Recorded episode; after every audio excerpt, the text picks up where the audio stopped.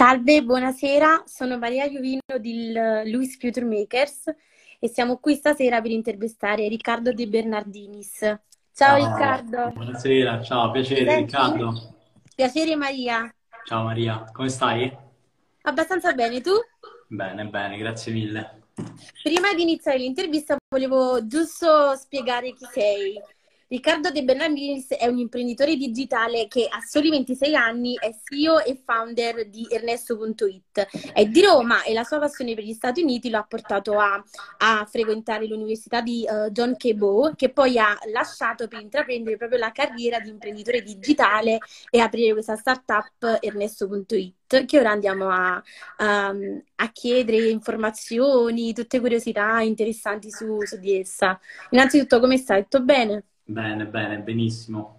Inizia a parlarci un po' di te, che cosa ti ha fatto appassionare al mondo del, del digitale, delle start-up, come sei arrivata a raggiungere proprio il ruolo che ricopri in, ad oggi. Perfetto, grazie Maria, grazie di nulla. Luis Future Anzi, grazie a te. Grazie a voi per aver organizzato tutto questo.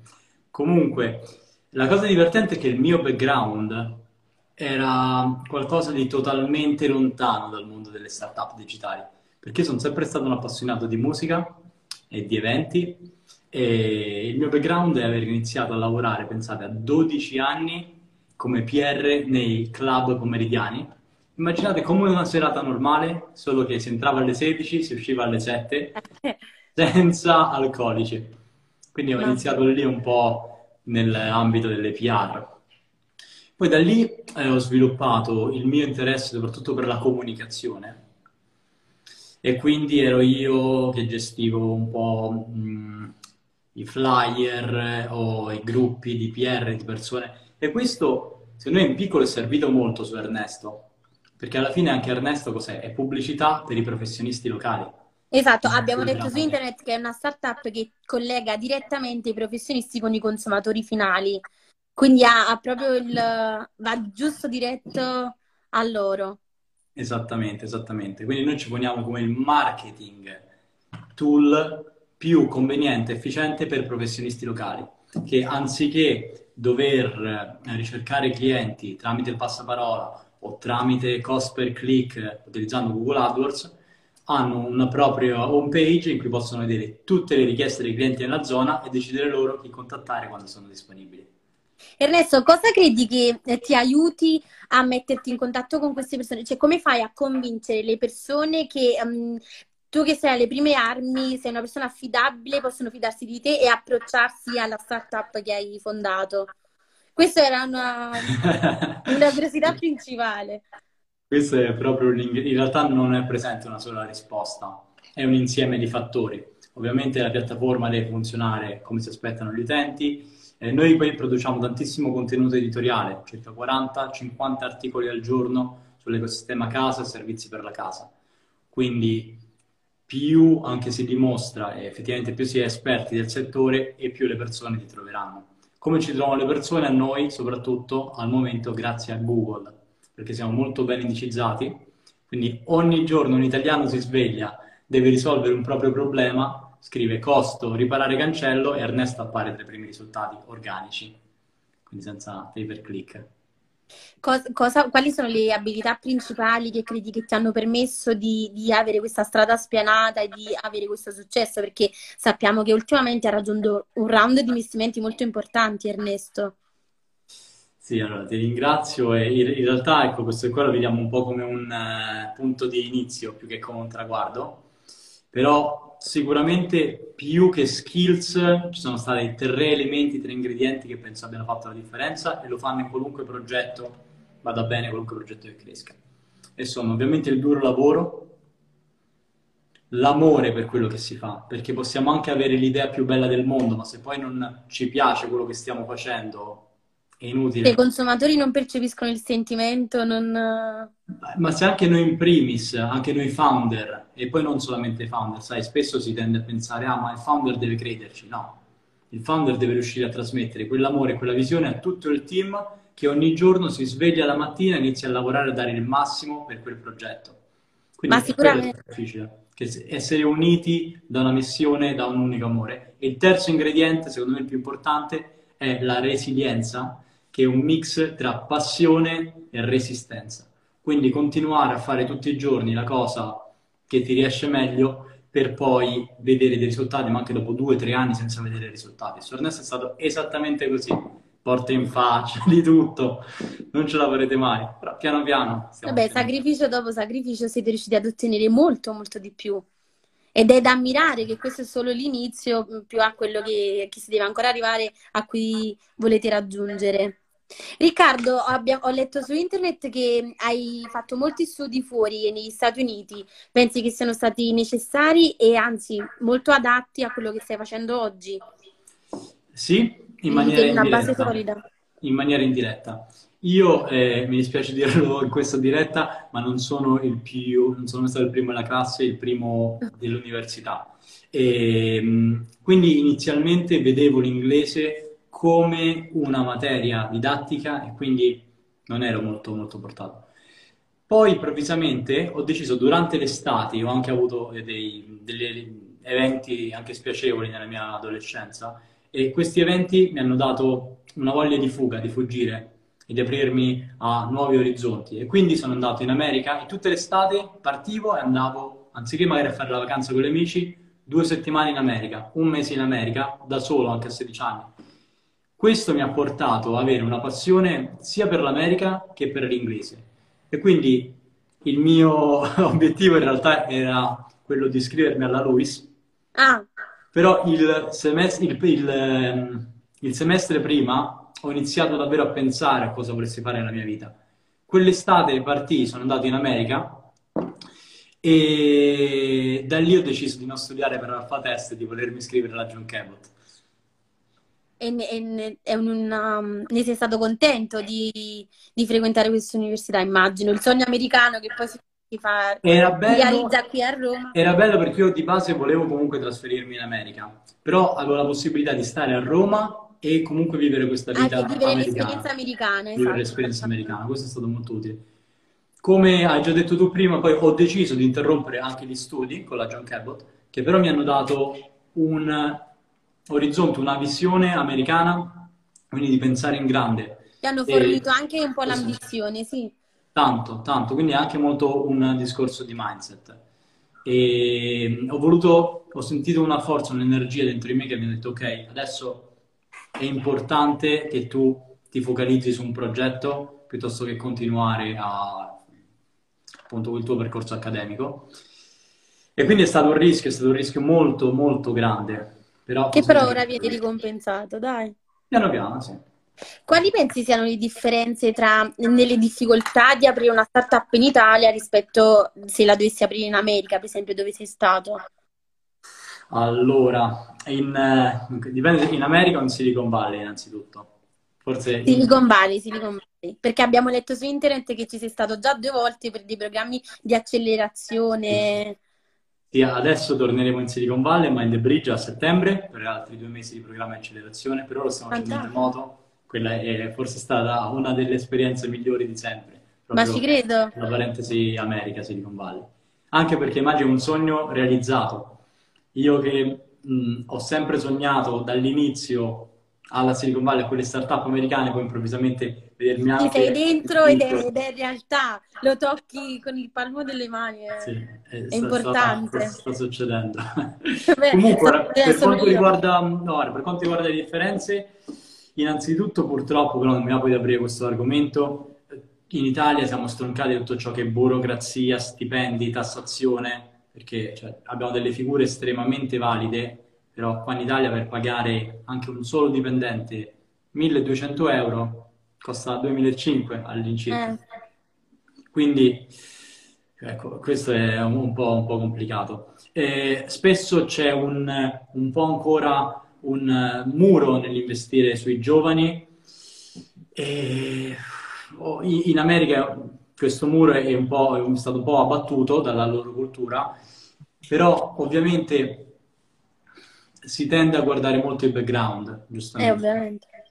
E poi cosa dire? In Italia l'anno scorso abbiamo investito 700 milioni di euro sulle start-up, che è un ottimo risultato, ma in America nell'ultimo anno hanno investito 428 milioni eh. al giorno. Al giorno. Eh. E pian piano cerchiamo di arrivarci. Quindi esatto, ci sono, ci sono un, po', un, po', di differenze. E, mm, e, soprattutto c'è anche un discorso di aiuto reciproco, di collaborazione. Qua in America, eh, cioè in America per andare a parlare con un top manager, magari lo incontri, gli scrivi e lui ti accoglie, qua in Italia se la tirano tutti quanti un po' di più anche a livelli minori. Ti racconto la mia storia, che però mi ha dato prova del nome su questo. Il mio idolo eh, non è un Cristiano Ronaldo, è un mega start-upper che si chiama Marco Zappacosta, di origini italo-americane, che ha fondato Ernesto in America. Ha raccolto 400 milioni di dollari in 10 anni. Okay? E fa esattamente Ernesto in America. Io ho sempre stimato lui, sempre utilizzato lui come modello di ispirazione. Un giorno vado a un evento a San Francisco incontro casualmente la madre. Inizio a parlare con la madre. Eh, Ma non sapevi fosse la madre? Allora, lei è salita sul palco e hanno detto, e adesso, ladies and gentlemen, Enrica Zappacosta. Lei è salita, io ho detto, Zappacosta, San Francisco, detto, è lei. Quindi ci ho fatto amicizia e ci siamo scambiati le mail e lei mi ha fissato un incontro con il figlio, il founder di questa azienda che vale 2 miliardi di dollari. Oddio! Un'ora di incontro e ora continuo con lui il colloquio, il dialogo. Cioè, in Italia mai sarebbe stato. Ma penso che è fonte di ispirazione, di conoscenze, cioè ti aiuta anche nell'espandere questa tua startup, cioè nel, nel problem solving, immagino, ma pure per un confronto.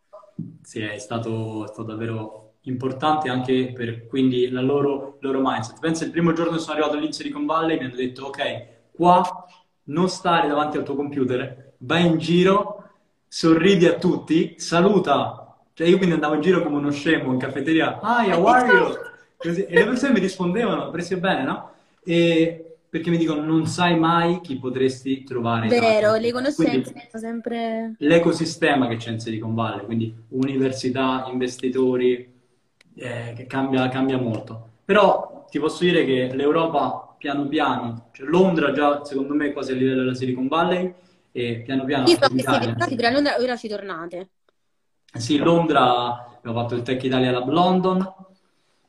Sì, però adesso noi ci vogliamo concentrare soprattutto sullo sviluppo italiano e rafforzarci in Italia. Anche queste esperienze in America in realtà non sono per espanderci là, perché pensare di arrivare in America e fare un business è da folli. Ti vai a scontrare con una piccola zattera contro questi eh. huge monsters. e, però invece è importante trovare lì delle aziende che già stanno facendo quello che fai tu in Italia, però in America, e magari fare della merge, dell'acquisition con loro per l'espansione europea. Un po' il è normale questo sa.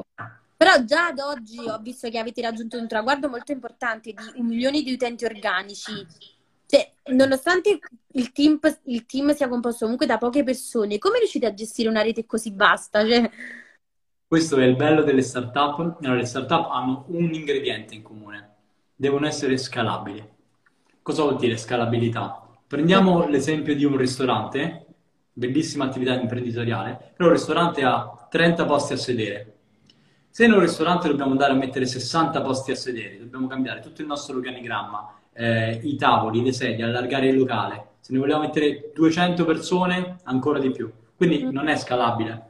No. Ne apro uno, ne posso aprire 10, 50, però non un milione. Invece il meccanismo di scalabilità vuol dire sia se ho 50 utenti, sia se ne ho 100.000 che un milione, riesco ad aumentare solamente, magari allargare alcuni department, però la piattaforma è solida, è tutto automatizzato. Quindi, Quindi... è un po' più semplice, ovviamente con delle abilità di base abbastanza elevate, immagino. Certo, però ecco, ti posso dire, mh, proprio prima citavi il piccolo team, ed è vero perché il team, il core team è formato da 5-6 persone, ma poi invece eh, si è creato questo movimento di ragazzi, molti tra l'altro anche della Luis, e non so se qualcuno Siamo ci sta e, ehm, che vengono a fare degli interns da noi e magari a prendere alcuni per ottenere i crediti CFU e altri proprio per apprendere, perché molte volte purtroppo è una realtà in continua espansione, quindi esatto. gli ultimi dati del 2021 sono già obsoleti, quindi cerchiamo sempre di aggiornarci ed è, giusto innanzitutto. Esatto, e quindi il supporto di questi ragazzi eh, ci dà a noi la possibilità magari di avere anche più materiali, più attività svolte attività tranquille, che possiamo insegnare in poco tempo, ma E loro di, fare un'esperienza nell'ecosistema startup a Roma.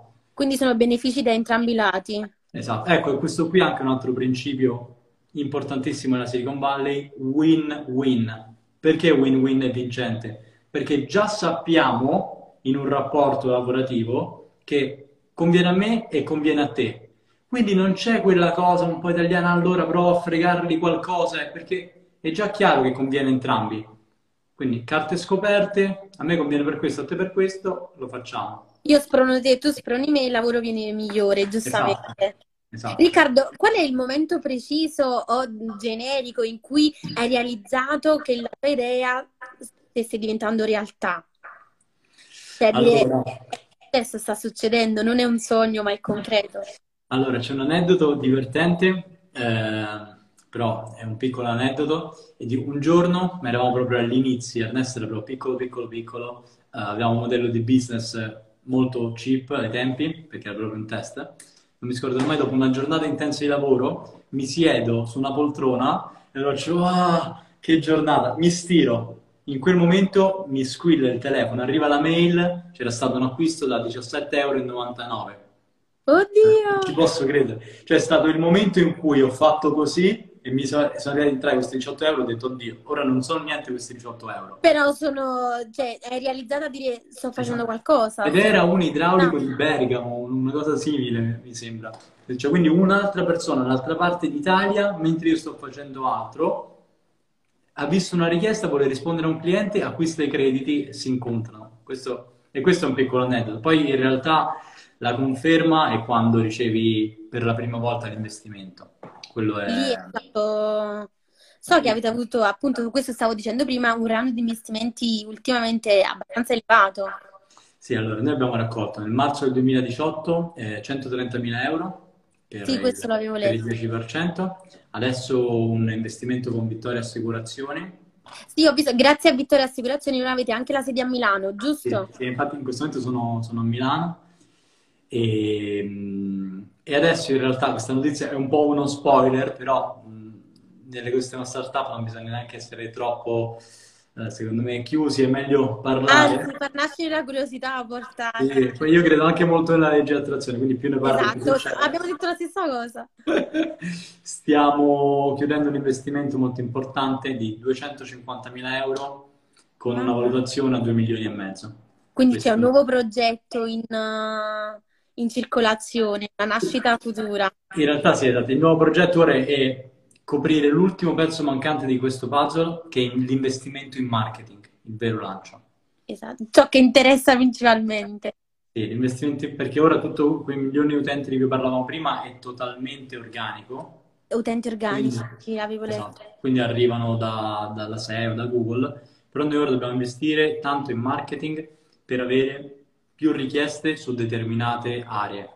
Per espandere anche il target, Eh, immagino. infatti, anche per farvi capire un po' questo investimento, non sarà un investimento in radio, cartellonistica, TV, eccetera.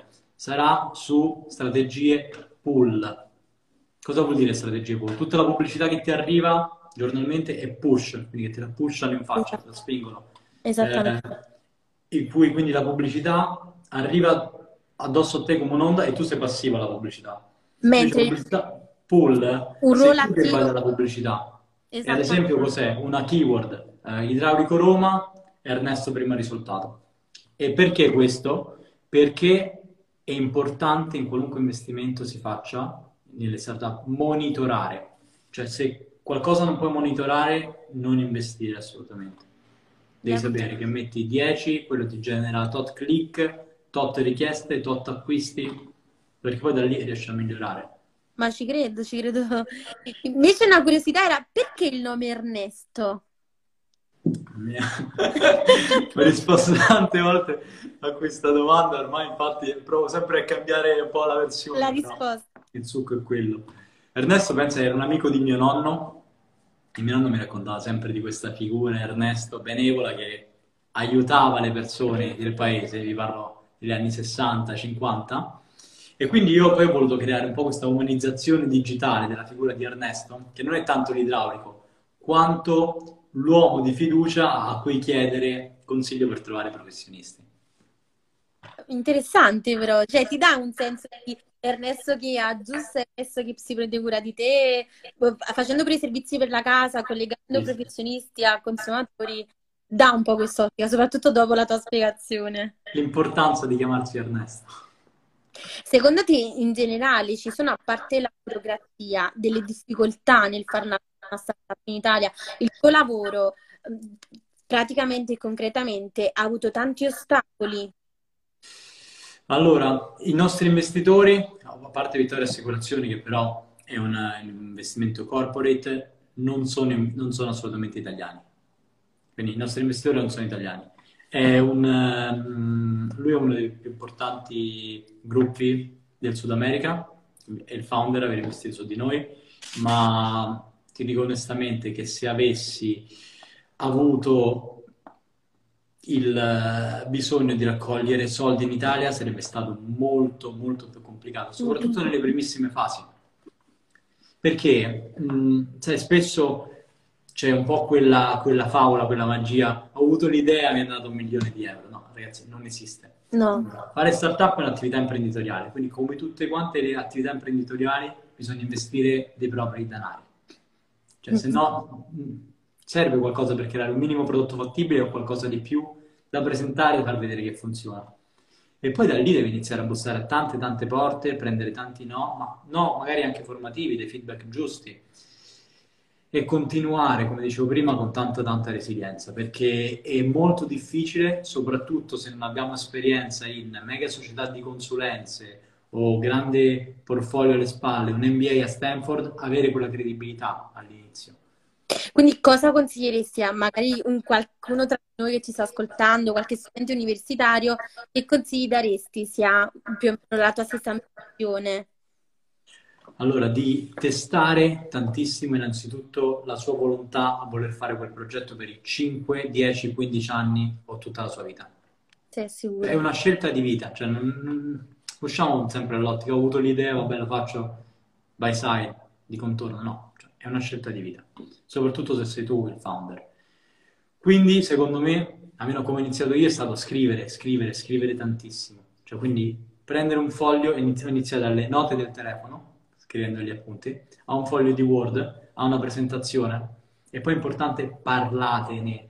Sapete quante volte magari mi scrivono ciao Riccardo, avrei un'idea di cui ti vorrei parlare, però mi puoi firmare l'NDA. Cioè ragazzi, nessuno ruberà mai la vostra idea, non vi preoccupate. E soprattutto, Maria, se tu fai un'idea, se la fa Carlo, se la fa Gianfranco, se fate la stessa identica idea, usciranno tre prodotti totalmente diversi. Sì, esattamente. E Perché è pure la fase di esecuzione che è importante. L'execution è tutto. E, qui, e, poi tutti quanti dovreste dedicare la vostra vita a quel progetto. Quindi parlatene, provate ad avere spunti. Non affezionatevi troppo all'idea di partenza, mi raccomando, perché la prima idea poi non sarà mai quella, altrimenti vuol dire che il progetto non si è evoluto. Esatto. E quindi nel tuo caso la prima idea qual era rispetto a quella che è oggi? Era una bacheca per trovare donne delle pulizie, badanti, uh, babysitter, pet sitter, cat sitter. Cioè là sapete come abbiamo fatto? Abbiamo detto ok, ora come facciamo? Abbiamo alzato il telefono, abbiamo chiamato, prendevamo i numeri dalle pagine gialle, da Porta Portese, dalle varie directories online, chiamavamo e dicevamo una bugia, bugia ingenua. Salve signora, siamo una piattaforma, eccetera. poi dicevamo che eravamo degli studenti di Tor Vergata. Non è vero? e però intanto richiedevamo sondaggi e gli richiedevamo i dati e se li potevamo iscrivere alla piattaforma. Ovviamente. Lì abbiamo chiamato per quattro mesi una cosa come 30.000 persone. Non è inutile che vi dico i... gli insulti, eccetera. No, ma immagino. Infatti, ormai quando mi chiamano quelli dei call center, voglio sempre essere il più gentile possibile. Perché sei stato dall'altro lato. Non mi interessa proprio. ok. E, ehm, però da lì abbiamo capito che il nostro target non erano le donne delle pulizie, non erano le badanti, ma perché? Perché una volta che crei tutta questa piattaforma, tutto questo meccanismo, è più importante andare a intercettare richieste come idraulico, elettricista, ditte di ristrutturazione, che ogni giorno hanno bisogno di nuovi clienti. E su commesse più alte, la nostra commessa media è di circa 300-350 euro, con la donna e le pulizie eh, Non trovi sarei uno... arrivata a questo... 10 euro, poi trovi il cliente e stai con quel cliente magari per altri 10 anni. Esatto, quindi non avrebbe avuto Oppure forse sì, ecco, dipende. Se non fosse stato Riccardo, come... Esatto, magari un un altro con l'amore per quest'altro settore l'avrebbe fatto alla grande. Ecco, e poi un'altra cosa importante, volevo dire, trovate assolutamente qualcuno che sta già facendo la vostra stessa cosa. Come ho trovato Tamtec, Marco Zappacosta, trovate il vostro idolo, trovate chi stimate e dite, oddio, lui come ha fatto? E vi iniziate a studiare vita, morte e miracoli di quella persona e di chi E segui anche un po' i suoi passi, immagino. Esatto, guardate chi ha fallito, guardate chi ce l'ha fatta. Perché è tutto gratis, viviamo in un'era bellissima, 2021, vai su YouTube, puoi guardarti i pitch, panel di mentor, eh, di chiunque, anziché guardarti quelle due o tre serie su Netflix già riviste, andiamo un attimo su YouTube, perché è, è come stare con loro, capito? Pensa che una volta per fare, partecipare a un evento del genere devi prendere il volo, arrivare a San Francisco, Mentre ora possiamo farlo dal divano di casa nostra e non le cose, non potevi... l'occasione. Cioè, capito? Giusto, giustissimo. Abbiamo i superpoteri, sfruttiamoli. È vero, per- soprattutto per vecchie generazioni a confronto. Riccardo, prima che ce ne andiamo, un piccolo spoiler in più su qualche altro nuovo progetto concreto a cui stai pensando, sul quale stai investendo. Ok, va bene, ormai sanzionalità di amici ti spoilerò. Ok, questo Perfetto, Maria. Allora, da Ernesto, noi cosa facciamo con Ernesto? Troviamo nuovi clienti per professionisti locali. Quindi abbiamo pensato, ma perché non aiutare anche i venditori locali? E da qui abbiamo sviluppato Todo Ernesto, Ah, il nostro nuovo progetto, che Todo sarebbe anche sia Todo Ernesto, quindi tutto il mondo della Tutto. casa, ma soprattutto To Do. Quindi un marketplace dedicato al mondo del bricolage, edilizia, ristrutturazioni, arredamento, dove noi andiamo a fare un onboarding di molti venditori selezionati che vendono determinati prodotti inerenti all'ambiente casa e diamo loro un marketplace esattamente come Amazon, mm. in cui loro possono caricare prodotti illimitati a condizioni anche qui migliori, perché loro hanno accesso alla possibilità di creare il loro negozio e pagano a Ernesto un 10% solamente nel momento in cui vendono effettivamente l'oggetto. Ok. Ah, molto vantaggioso anche da parte del venditore. E soprattutto anche dal lato del professionista, noi vogliamo andare a vendere il trapano al nostro professionista direttamente su Todd Ernest, ma giustamente mi dici perché lo dovrebbe comprare da te e non da Leroy Merlin? Perché Perché? quando il professionista acquista il trapano su Todo Ernesto, noi non solo gli vendiamo il trapano, ma gli diamo gratuitamente dei crediti per contattare i clienti su Ernesto. Ah, E ecco. quindi non compri solo il trapano, ma Ma acquisti anche il nuovo cliente. Fantastico. Ti Vabbè. auguro grande successo anche per questo nuovo progetto. Eh, questa è la nuova startup, infatti eh, abbiamo iniziato eh, nel periodo della pandemia e ovviamente ora Ernesto ha il nostro totale focus, però questo è un progetto che inizierò quasi, quasi da zero, però sempre con il supporto di Ernesto. Appunto, ti auguriamo un grande successo anche in questo, ma penso che ce la farai. Grazie. Riccardo, col- colgo l'occasione per ringraziarti davvero per la disponibilità, per aver perso con noi questa mezz'ora e averci dato consigli. Di è stato molto bello. davvero. Grazie Magari teniamoci in contatto per dopo il, um, il nuovo viaggio in Silicon Valley a Londra, così nuovi aggiornamenti per come va tu, Ernesto, per una prossima intervista. Ma certo, allora faccio anche, ti ringrazio innanzitutto Maria, faccio anche un appello ai ragazzi che ci stanno seguendo. Noi stiamo aprendo adesso un, eh, un ufficio a Piazza Ungheria, proprio davanti alla Luis, il nostro nuovo ufficio. Quindi anche se avete voglia magari di fare un'esperienza all'interno dell'ecosistema startup, potete rivolgervi a Luis Career Service e mh, trovare o provare a fare un'esperienza all'interno di Ernesto. Fantastico. Piedi, capito? Grazie davvero per l'opportunità. Sicuramente vedrai qualcuno di noi. Benissimo, benissimo. Grazie Riccardo, ti rinnovo i miei ringraziamenti. A-. Speriamo per una nuova intervista al più presto, dai. Va bene. In Ciao. bocca al lupo anche a voi. Ciao a tutti. A. Ciao. ciao. ciao.